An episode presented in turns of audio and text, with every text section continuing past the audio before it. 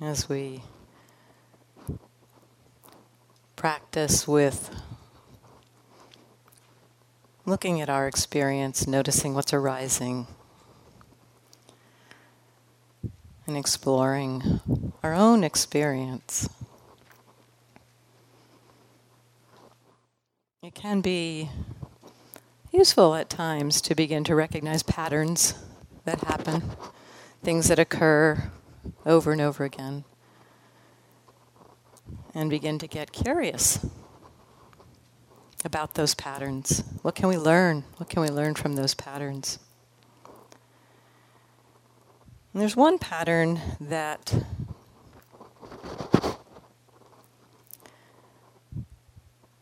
we all share.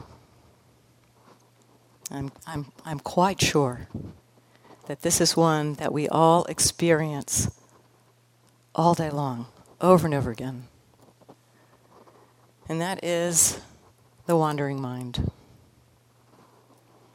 Mindfulness gets lost into something or other, and we wake up. And so at some point I began to explore and get interested in this pattern itself, not, not necessarily its particular um, uh, its particular manifestations, but but just this phenomenon of the wandering mind. And I uh, found that I could I could reframe it for myself,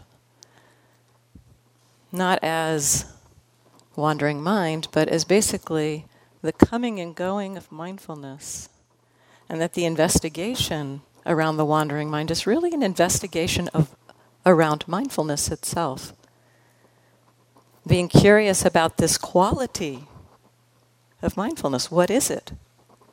What is the experience of mindfulness? How can we recognize it? Can that support us in cultivating the quality of mindfulness? How can we encourage its continuity?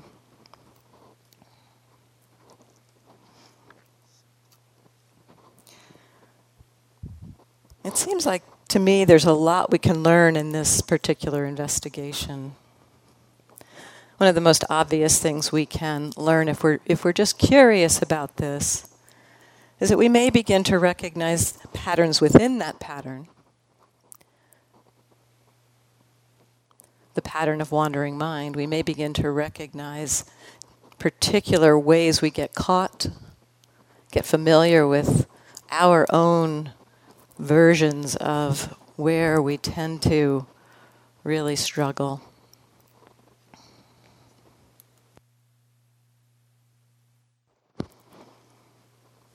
We can also start to see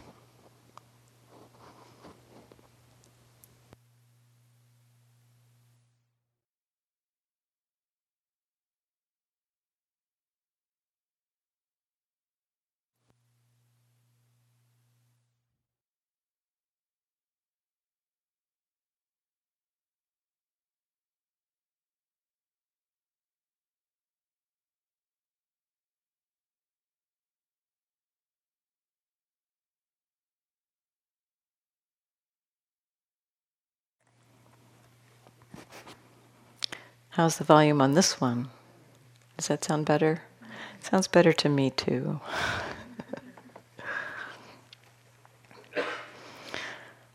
Another aspect that we can begin to um, recognize in exploring mindfulness itself is we can begin to see that we may have certain beliefs about mindfulness, certain beliefs about the practice that are actually getting in our way.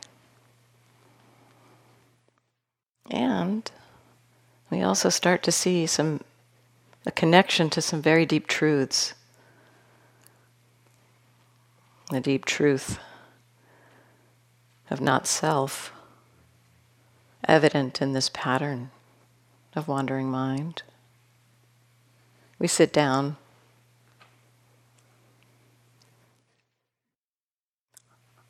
I'm going to pay attention. I'm going to be present. And yet the mind wanders. Did you decide to make it wander? Probably not. That's a manifestation of the uncontrollability of the mind, the not self nature of the mind. Mindfulness itself is a conditioned pattern. It arises based on conditions, it ceases based on conditions. It is not I, it is not me, it is not mine. One paraphrase of one uh, text from the Buddha, something along the lines of Mindfulness is not self. Mindfulness is a mental formation, and this quote is about mental formation, so I'll stick mindfulness in there. Mindfulness is not self. If mindfulness were self, it would be possible to say of mindfulness, may my mindfulness be thus. May my mindfulness not be thus. But mindfulness is not self, so it is not possible to say of mindfulness, May my mindfulness be thus. We don't have that control. There's a ways that we can encourage and cultivate the conditions for mindfulness, support its increase. That we can't choose how long it will stay necessarily. And when it disappears, when it vanishes, in some ways even more amazing. Mind is off wandering, fantasizing, arguing, reflecting, remembering, and suddenly we're back. Who did that? And so this exploration around the wandering mind begins to really dive in pretty deeply.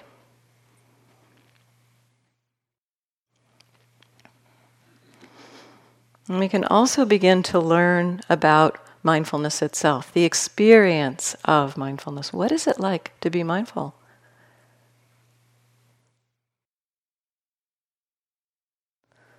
We know at times, I think the emphasis a lot in many forms of meditation is to be interested in the objects when we're, what, what, what the experience is when we're mindful. And so often we're more oriented towards the qualities of the experience itself, of the hardness, the softness, the pulsing of the body, color and form and sight, pitch and tone and hearing, the qualities of our mind states.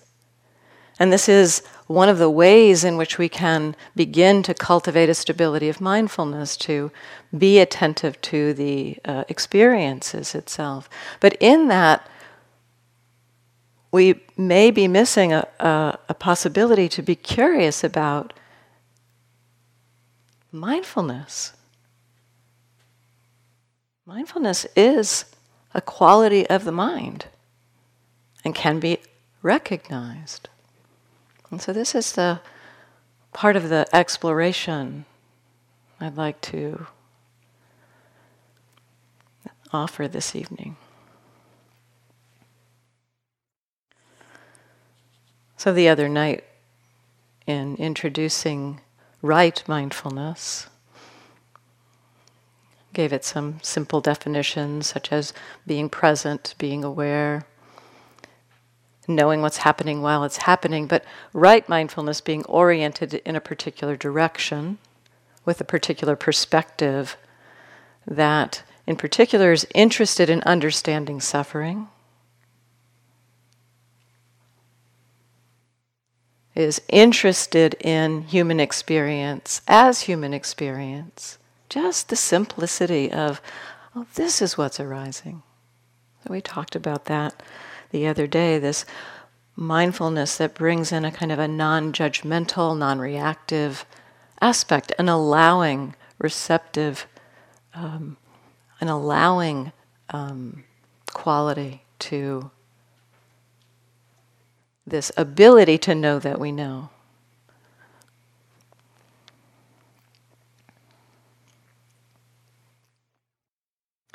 There's an aspect of our minds, the functioning of our minds, that in my own experience early on in my practice, maybe even for the first 10 years or so, there was some confusion around the, the quality or factor in the mind of attention and the quality of mindfulness. I confused these two. And so, this is one piece I want to start with uh, before we move into this exploration around the, the wandering mind, to point to this quality of attention or this aspect of attention in our minds, and to talk a little bit about how it's different from mindfulness. For myself, I, I did, um, early in my practice, I used to think that if I wasn't consciously choosing to pay attention to an object, if I wasn't in control of where the attention was, it meant I wasn't being mindful. And so that was that's a fundamental misunderstanding. The factor of attention, and we can we can see this in um, in everyday life. We can recognize that um, attention Attention here is a factor of mind that picks experience out of our the multiplicity of things that could be known. Pick something to attend to. So attention lands on some particular experience. So this the factor of attention is this picking of experience out of the field of possible experiences. There's millions of things, probably, that could come into our attention, that could be uh, connected with in a moment. And some aspect of our conditioning points, points us to some particular experience to pay attention to. Now, that choosing, that attending, to something in this, uh, this kind of very pure definition of attention does not have to be something we're doing. And we can see this in daily life, how attention functions, and can see that attention and mindfulness are different in the simple example of perhaps a time when you recognized that you walked down the hill to go to the dining hall and got halfway through putting food on your plate and then realized you'd been completely lost in thought, unaware really of the walking down the hill or putting food on your plate until that moment that mindfulness returned. And so, in that mindfulness returning and the recognition that the mind had been lost there, we can see something was paying attention some part of our mind was attending to the walk down the hill, or we would have just been running into other people and falling off the right edge of the path. We would have maybe, you know, um, we wouldn't have been able to put our food on our plate without having some attention. And so, attention can be there without mindfulness, and attention can be there without our choosing it. And so, uh, so there's this, this factor of attention that we can, uh, that the mind can aim at something, and that factor of attention is amenable to um, what we what we could call, kind of familiarly, conscious choice. And so we can, you know, with a, a sense of agency, choose to pay attention. We can, we can sit down and choose to pay attention to the breath for a certain period of time. We can't be there for the entire sitting, probably, but we can direct, aim our attention to an experience. And so that's the factor of attention where we are, we are choosing. We are choosing to pay attention. And this is where I think mindfulness and attention get a little confused. At least in my experience, those two aspects get a little confused. because of the instructions, pick something to pay attention to, uh, I, I felt like, okay, if I wasn't picking that thing to pay attention to, then I wasn't being mindful. But then, as I began to practice more and really began to explore open awareness more, I began to be more curious about kind of settling back, not consciously choosing, not consciously choosing what to pay attention to, but allowing the conditions of experience to choose what to pay attention to. This is one way to describe open awareness. We settle back, we've described it kind of in a, in a kind of a familiar way or in a kind of a, a descriptive way, we could say. Settle back and receive experience. You don't have to pick an experience. You can just settle back and notice what comes to you. In that coming to you, that is essentially uh, conditions from the past of our uh, our conditioning, uh, aiming our attention in some way, and we are we are consciously not choosing what to pay attention to. And so sometimes the open awareness practice, where we are kind of stepped back and receiving and not aiming to a particular anchor, in that open awareness practice, One way to describe it would be following the attention. The attention will shift from object to object. And we might be able to kind of stay connected to where that attention shifts. I described this experience of following the attention to my teacher Sayadaw U Tejaniya. And he got very excited and he said, Oh, yes, yes, it's just like walking a dog. You have a dog on the leash, and that dog will go off here and smell this thing and that thing, and it's just jumping all over the place, but you've got it on the leash, and so it's not going to go too far. And so that's your job, just to hold on to the leash. And so that's kind of it's kind of similarly like surfing or or riding in a way the where the attention goes. Although it doesn't always necessarily feel smooth, or it doesn't always necessarily feel like it's a, it's a, it's a smooth shift from thing to thing. Sometimes it can feel more jumpy. Attention pops from thing to thing. And so mindfulness can be aware of this shifting attention. And this is an aspect that comes into play as we begin to explore the wandering mind. Because essentially, when the mind wanders,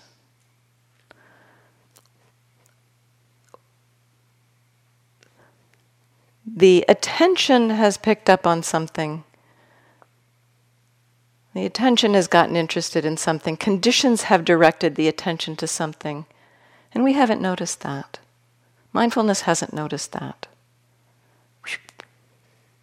The mind wanders. And so this, this framing around attention is just a, a piece I wanted to start with.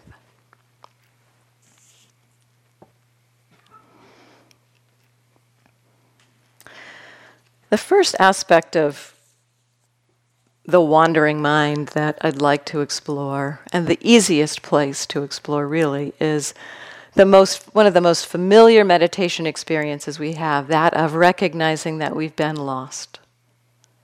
That moment when, oh, I was thinking or planning or judging, all of those um, recognitions that that Brian pointed to around thinking this morning. Often when we wake up, not always by any means, but often when we wake up, when the mindfulness returns, thinking has been one of the main ways that the mind has wandered. And so in that moment, we're often oriented towards we often have a relationship to that moment. Anybody recognize that sense of ah, exasperation or frustration or disappointment or something that the mind had wandered? One alternative way to explore that moment is first of all, mindfulness has to return before you can even notice that you've been thinking. So mindfulness returns. And that's sometimes we can just get curious about that. What is it like for mindfulness to come back? What is that experience when mindfulness returns? It's it's so common, it's so familiar, but we're more we're, most of mostly what happens there is either we're oriented towards the thing that we've been aware of, whatever we'd wandered to, or we're judging ourselves, and that judging kind of will um, block the possibility of being aware of the experience of mindfulness in that moment. So, this being curious about this moment of waking up, it's an amazing moment. It's completely effortless mindfulness. You did not have anything to do with it, it just happened. And as I began exploring that moment and the effortless quality of it, it really began to give me a flavor of what it's like, what it means to be aware in, a, in an effortless way, not trying to hold on to mindfulness. In that moment, it's like, it's like a free gift of a moment of mindfulness. And if we're curious about that moment, rather than judging ourselves for not having been mindful the moment before, and that moment's already gone anyway, if we're curious about this moment of mindfulness returning and that effortless quality there there's some, what what i've seen happening is that getting familiar with that experience of mindfulness returning it's like it begins to point out point itself out when it happens happens a lot. Way more than you probably think. And we can be- begin to really appreciate that here on retreat in particular. And as we get familiar with that kind of waking up, that, that experience of, of waking up, and in that moment as mindfulness returns, there's, there's um, a kind of a, a way sometimes, not always, but sometimes we can see a kind of contrast between this moment when mindfulness is present and there's a lingering kind of sense or flavor or taste or memory of what it was like a moment before when mindfulness was not there. And that contrast between non mindfulness and mindfulness begins to highlight for us that experience of the mind, mindfulness returning, that effortless mindfulness returning. We begin to get attuned to it. It's like mindfulness begins to get attuned to itself through this exploration. And as mindfulness gets attuned to itself, or as the, as the mind begins to get more familiar with that quality of the, the mindfulness returning,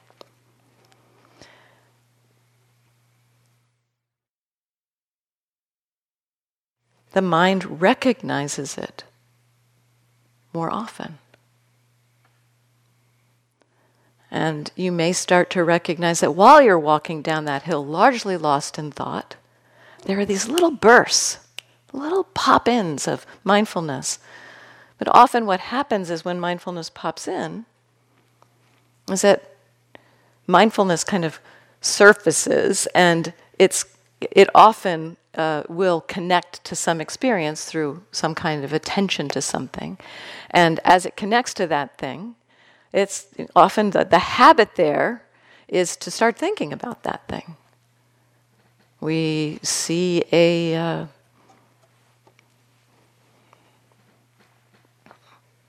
the, the worms. We see worms on the road. We, we start thinking about the worms. We, we see other people walking down the hill and we start judging or thinking about what they're doing. Or so the, the often when that moment of mindfulness con- returns or, or mindfulness kind of begins to come to the surface there, it gets pulled back under because we get interested in the thing that we've, we've have woken up to. And so, as we can be curious about that moment, it, it begins to, um, it's, it's almost like the, those little bubble ups of mindfulness begin, it's the, the, the, mind, the, mind, the mind begins to recognize them sooner as they begin to bubble up. And so we see more of them. and get more moments of that effortless mindfulness, free mindfulness. You don't have to work for it. Such a relief. We usually do cultivate mindfulness. There's something called prompted mindfulness, where when we are mindful, we basically remind ourselves to be mindful. And that's how a lot of our meditation works. We're mindful and we recognize, you know, okay, be aware. Connect to this next breath, in breath. Can I do it the next breath? We talked about that kind of do it again. And again, this light touch, light touch, half a breath. This experience, this experience. That's prompting mindfulness because we are mindful and we're reminding ourselves, essentially, reminding ourselves to be mindful. The only way that's going to work is when mindfulness is already present. And so we have to have these spontaneous moments of mindfulness to even get the prompted mindfulness going. And so the more we can recognize these moments of spontaneous mindfulness, the more we have the opportunity to encourage that cultivation of mindfulness. And it, it is, at least in my experience, the, the recognition of that moment of mindfulness returning, the familiarizing with that is a way of cultivating mindfulness too, because again, we're, we're getting more sensitive to that. And so we, we become aware of it more often.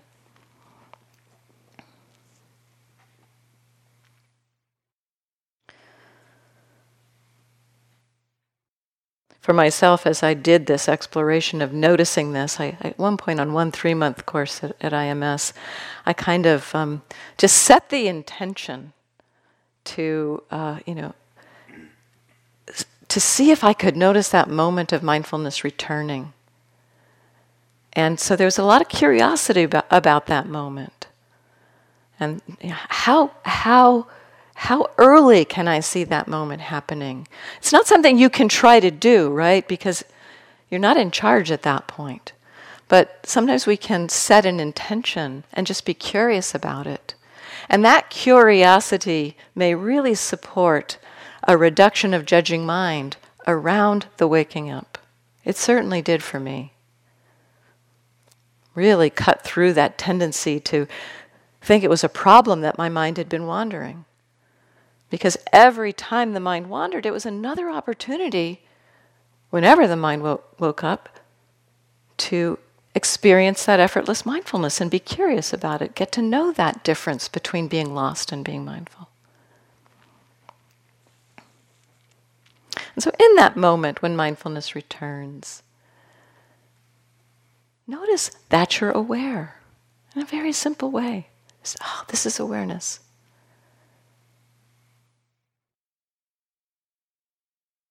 And what is obvious in that moment? There's, there is this the, the mindfulness is this knowing that we know, and the mindfulness knows something.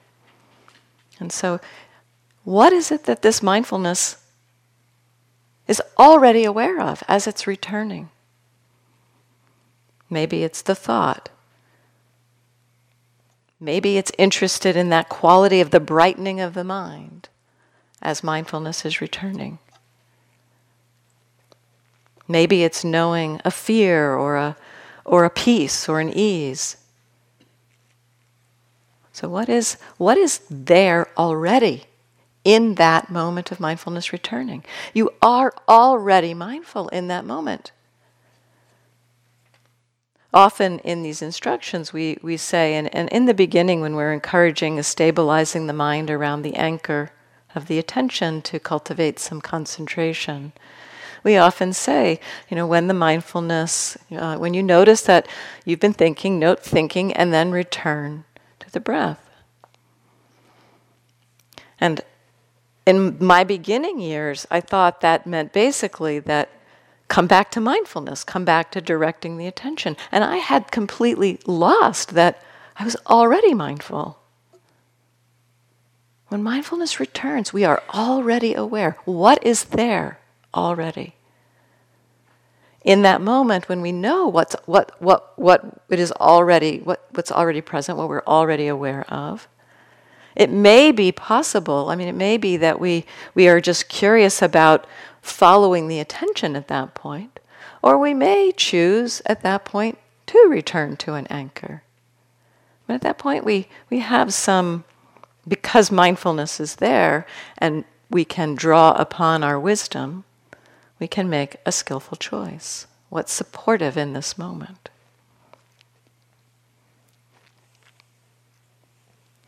And then we can explore from the other side of the wandering mind.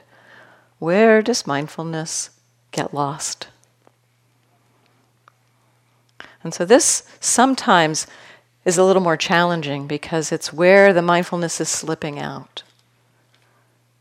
And sometimes people uh, feel like, well, it's either here or it's gone, and I can't see it going. But actually, we can. We can be curious about that sometimes we have to start being curious about that by basically noticing in retrospect when and where we got lost.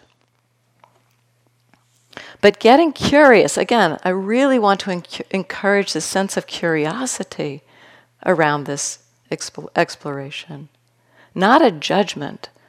The mind, mind is getting lost. And I, I'm also really wanting to encourage not a, a sense of um, doubling down to try to hold the attention to something.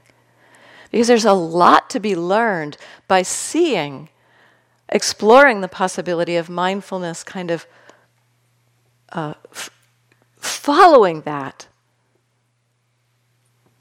where the mind is going as it as it slips out as it gets lost there's a lot that we can learn about that. And about the mind there. We can learn a lot about our minds.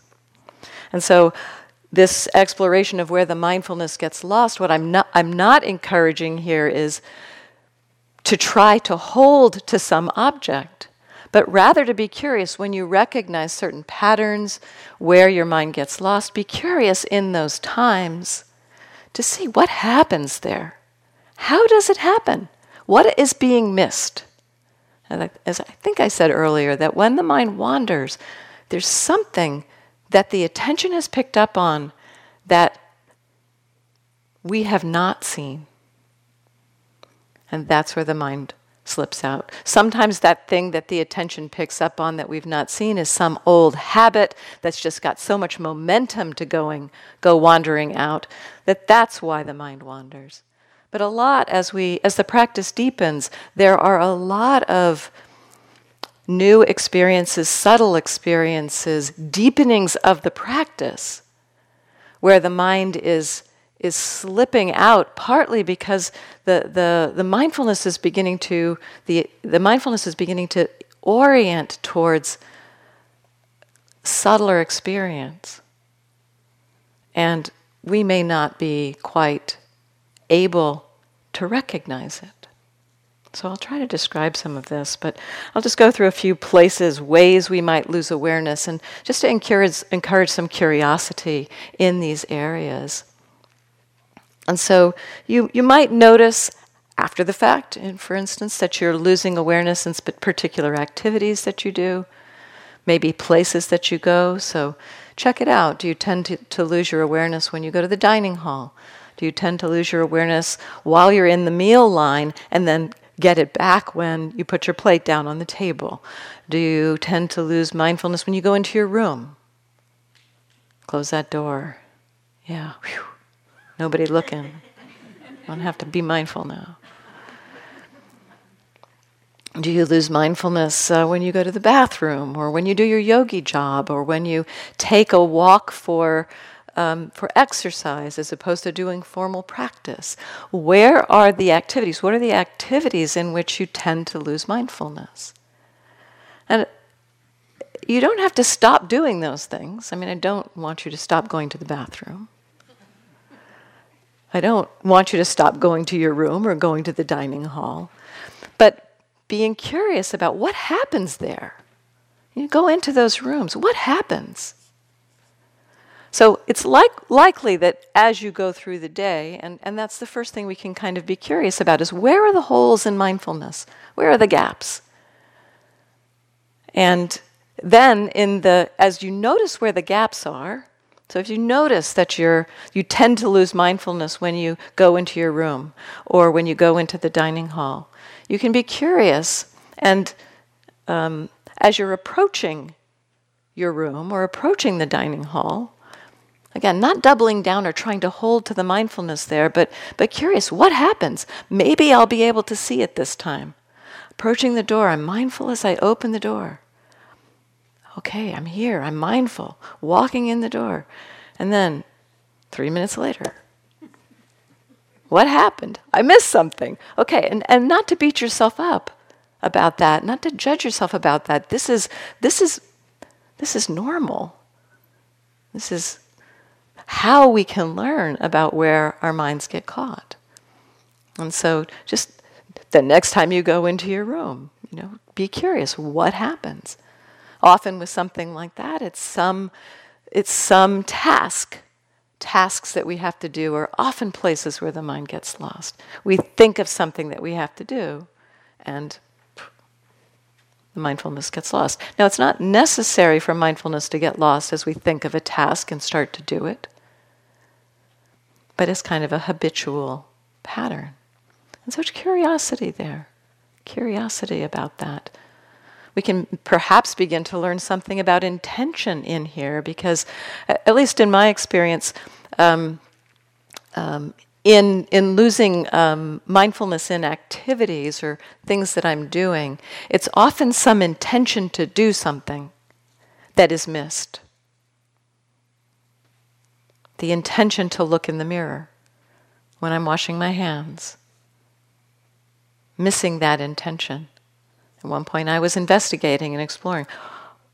I woke up over and over again staring at myself in the mirror, not seeing how that had happened. And it was simply not seeing the intention to look up. It wasn't like some deep, you know, childhood thing of needing to be seen. It was just an intention, a habit almost of looking at myself in the mirror. That's all it was. But, but that in that habit, there was a loss of mindfulness. So just curiosity about these different um, activities where you might lose mindfulness. We might also lose mindfulness in um, states of mind, familiar habits or patterns that there's I, am not going to be able to cover all the different ways I have in my notes here. I can see I'm not going to be able to get through all of the different things I have for where we might lose awareness. So I'll just pick a few of them here. Losing awareness in states of mind, and these will tend to be ones that we um, are habitually hooked to. And so again, we might notice in retrospect, waking up. When we notice the waking up, the moment of waking up, we may notice uh, as we recognize particular patterns of thinking, for example, as Brian was pointing to this morning, planning or judging or remembering. You know, those, those might point to states of mind that are associated with them anxiety or curiosity or fear or something that uh, is happening so that when we wake up into that those thoughts sometimes in the moment of waking up, whatever we wake up into may be something that we habitually, a state of mind that we habitually would get lost in. And we may begin to recognize this for ourselves. You know, begin to recognize that we habitually get lost in boredom or depression or anger or confusion. That these are states in which we tend to kind of spiral into the into the quicksand and lose mindfulness. And so in the returning, in the in the mindfulness waking up, the moment when mindfulness returns into something like boredom, uh, something like um, depression, again that's that's a pointing to that that's a moment of mindfulness of something where you habitually aren't mindful. Another another state of mind that we might habitually not be mindful in or get lost in is, is sleepiness or spaciness. These states that we basically attribute non mindfulness to. You know, we think perhaps that a spaced out mind is inherently non mindful, or that a sleepy mind is inherently non mindful. And it is, it is just, that's not true. It is a state in which we are habitually not mindful. But it is possible to be mindful of spacing out.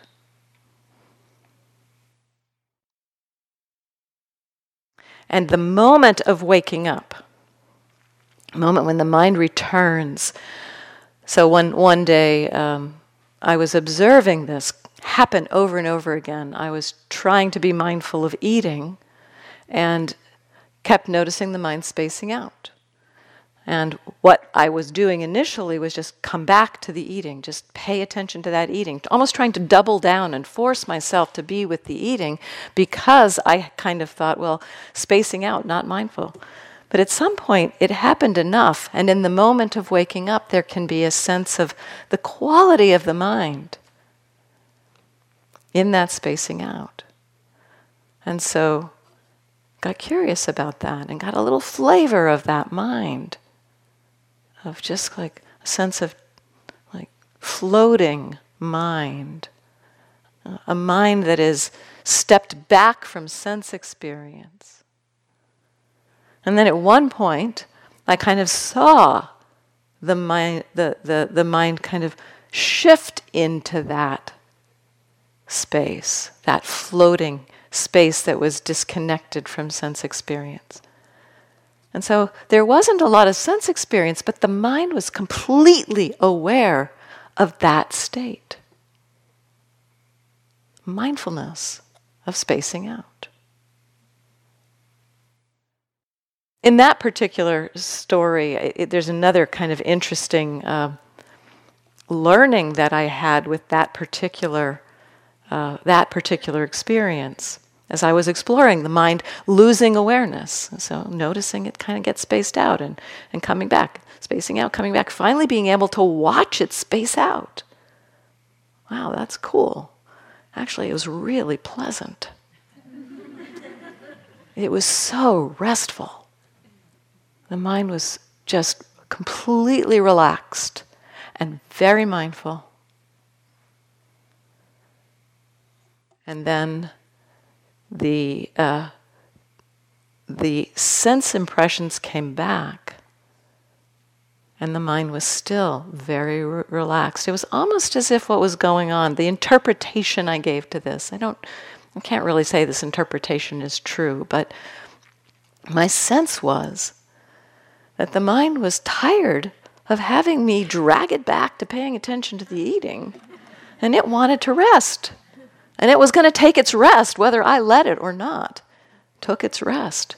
And, and after about 30 seconds of just hanging out there in that spacing out, it's like the mind was like, oh, okay, yeah, whew. ready to be present again. And then there was the, the eating and knowing, the seeing and hearing, and it was effortless knowing.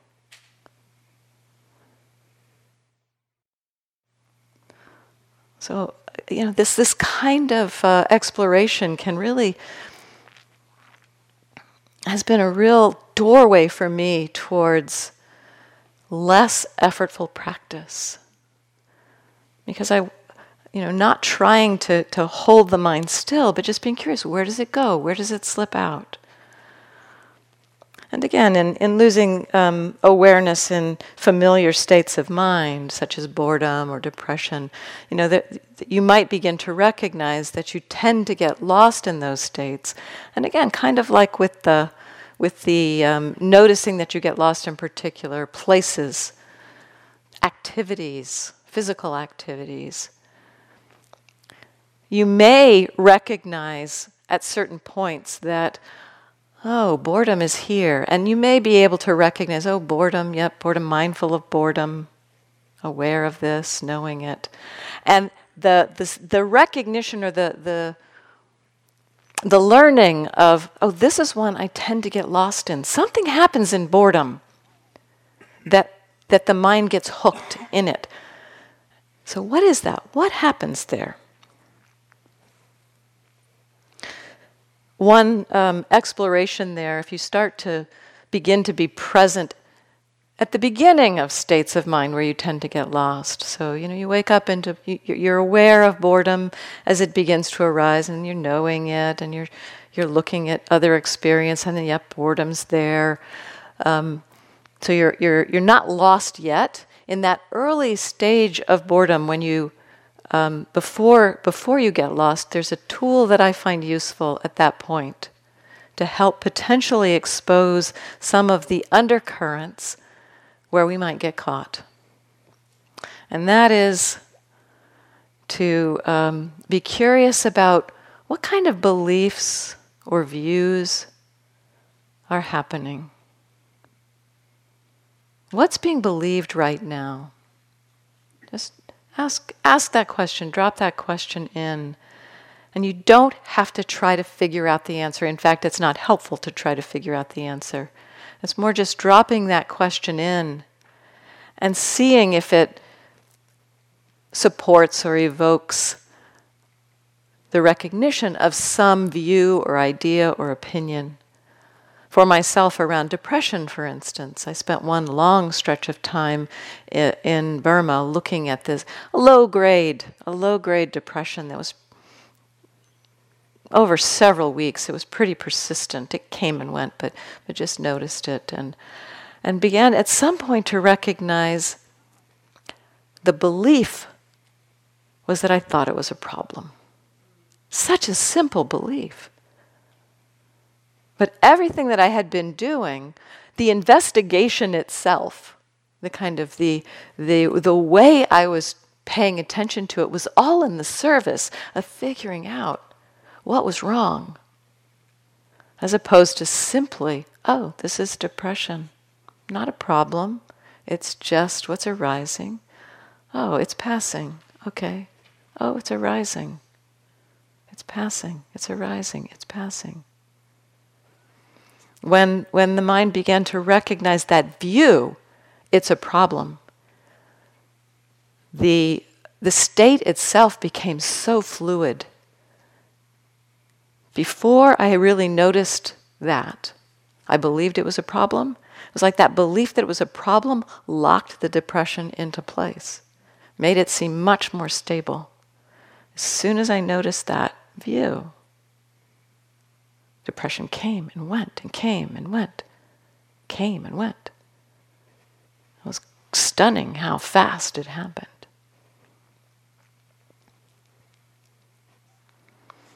So, this um, a way in which we can get hooked and lost in states of mind is because there's some view or belief that's operating that's not seen. So, that question can sometimes help us to recognize a belief that's operating.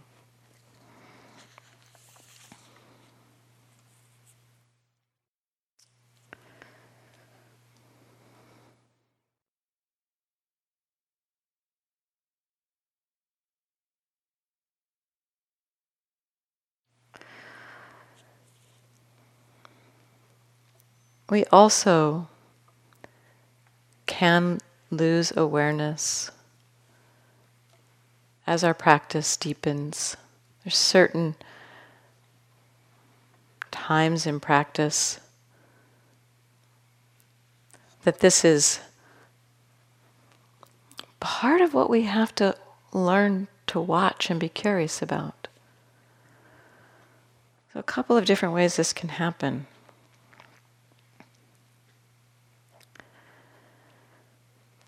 Sometimes we might notice that after a period of time when the mind seemed pretty stable, mindfulness pretty stable, pretty continuous, suddenly it seems like, where did the mindfulness go? Like I can't. I, I sit down and I try to meditate, and it's like mindfulness wanders, mind wanders.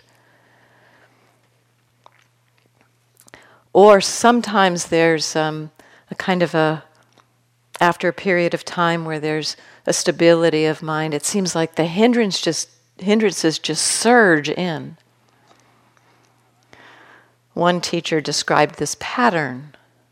Michele McDonald described this pattern of a kind of a, the practice cycle between purity and purification. Purity being where the mind is at ease, calm, seems like no problem, nothing wrong, just able to be with what's arising, kind of the recognition of the absence of the hindrances and the recognition that reactivity isn't coming up around things I'm used to reacting to. So that place where the mind seems really stable and, and ease and peace and wholesome qualities are beginning to strengthen. And then suddenly it seems like we're just flooded with hindrances. This pattern happens to us over and over again.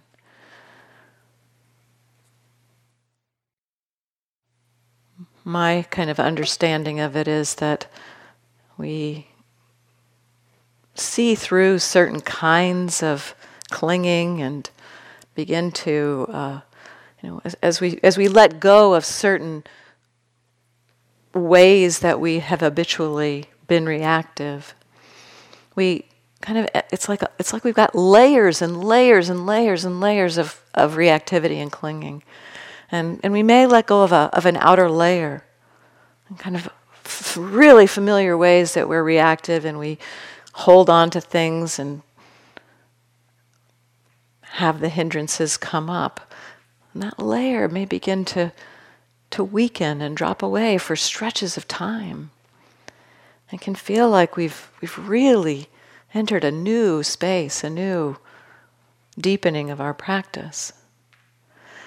And as the mindfulness keeps going, it hits that next layer where there's yet more deeper patterns of deeper conditioning that can be revealed and seen.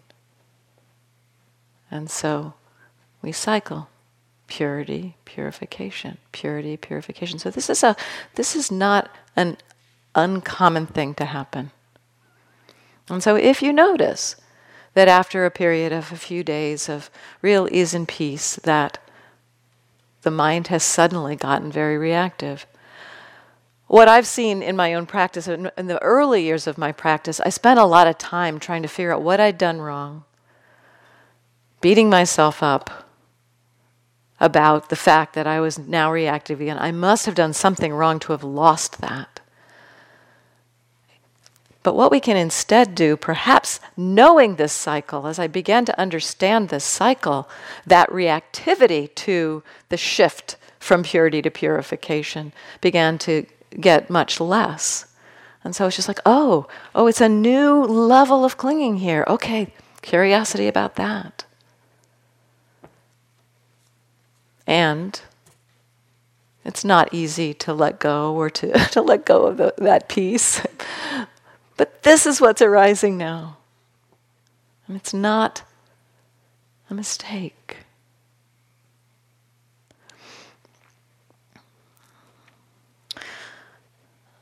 Another thing that can happen as um, the, the practice deepens is that the um,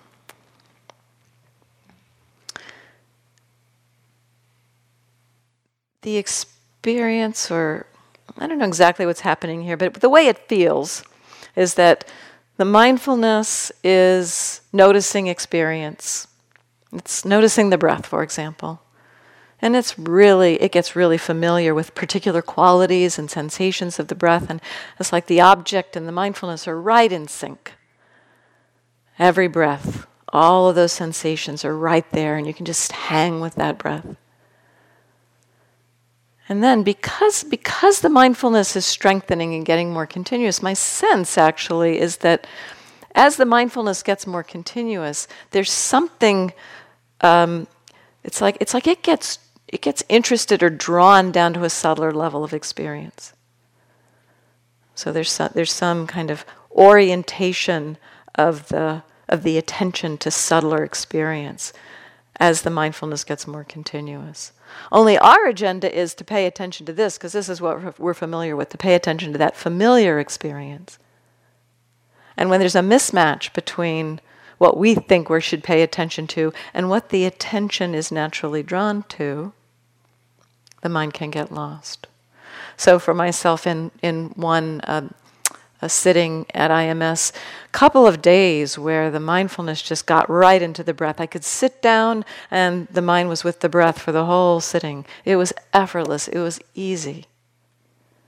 And then the next day, that one day, you know, three days into this, next day I sit down, first sitting of the day, one breath and the mind's wandering.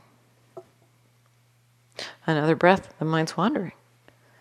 It was like I had no control, no capacity to stay with the breath. And I got, I was, I had enough experience there to not beat myself up, but to begin to recognize again, if you notice the mind starts to wander a lot after a period where there's been stability of mindfulness, it usually means there's a shift in the practice. Something new is being revealed, something new is happening. And so I got curious what's happening here? What new is happening? And what I began to recognize is that, so it's like I, I watched that breath. And as I watched that breath, what I was familiar with is like as soon as I touched the breath, it was like all the sensations disappeared. All the sen- they were just like vanishing, those sensations. And I didn't quite know how to meet that.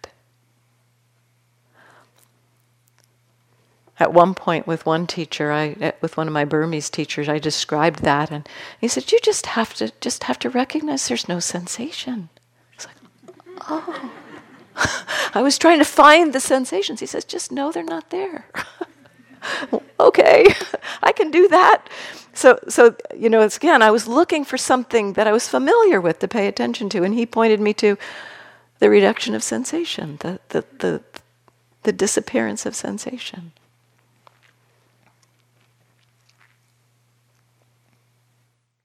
The other, another experience that uh, can happen as the practice deepens, that's useful to um, explore, is again noticing when the the mi- the mindfulness lets go of some experience.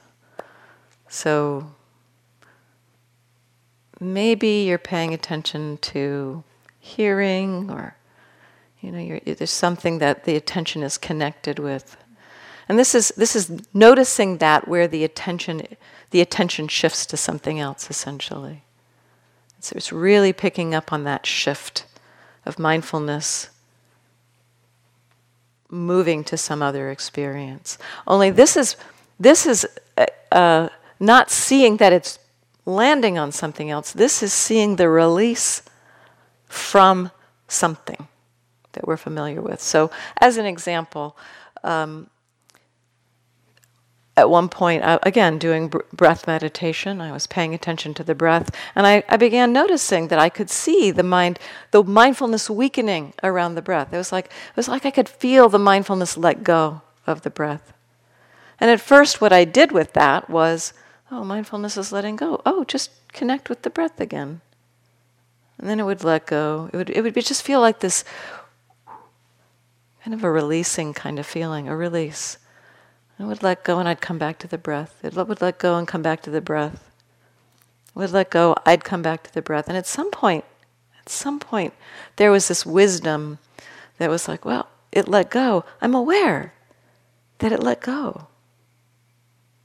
Let's see where it's going.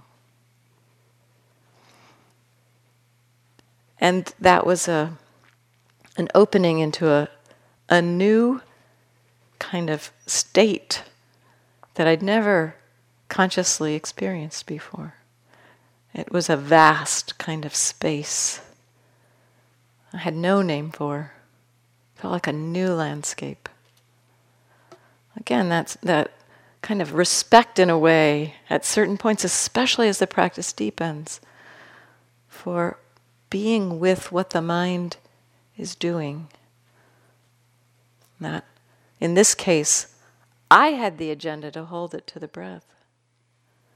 There was something deeper acting, some deeper wisdom that was releasing from the breath and moving in the direction of that spacious, open awareness.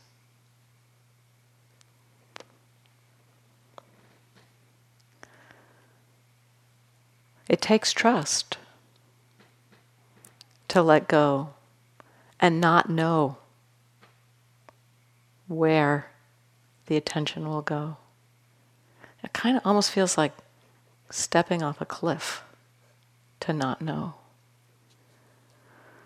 But There's a place for that trust at times. And we ultimately do have to trust that.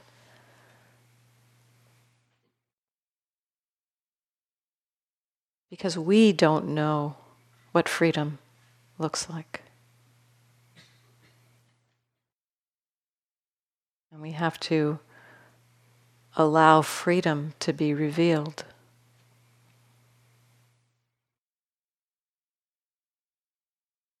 Stepping into that unknown. And so, this, this exploration around these edges of the wandering mind, where it, especially as the practice deepens, starts to shift into terrain that's unfamiliar. I look at that as kind of practice for opening to freedom.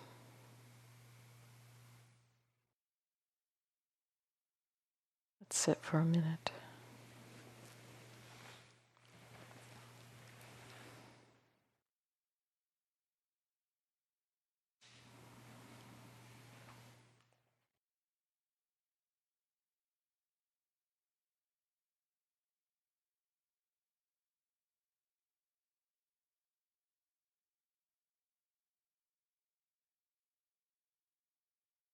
One of the things about this kind of practice of watching where the attention goes. Sometimes we can't, it, we can maybe set the intention for it, but the activity of trying to do it will get in the way. And so, just as you sit here, open to the possibility that you might notice these shifts of attention. But let go of any doing around it.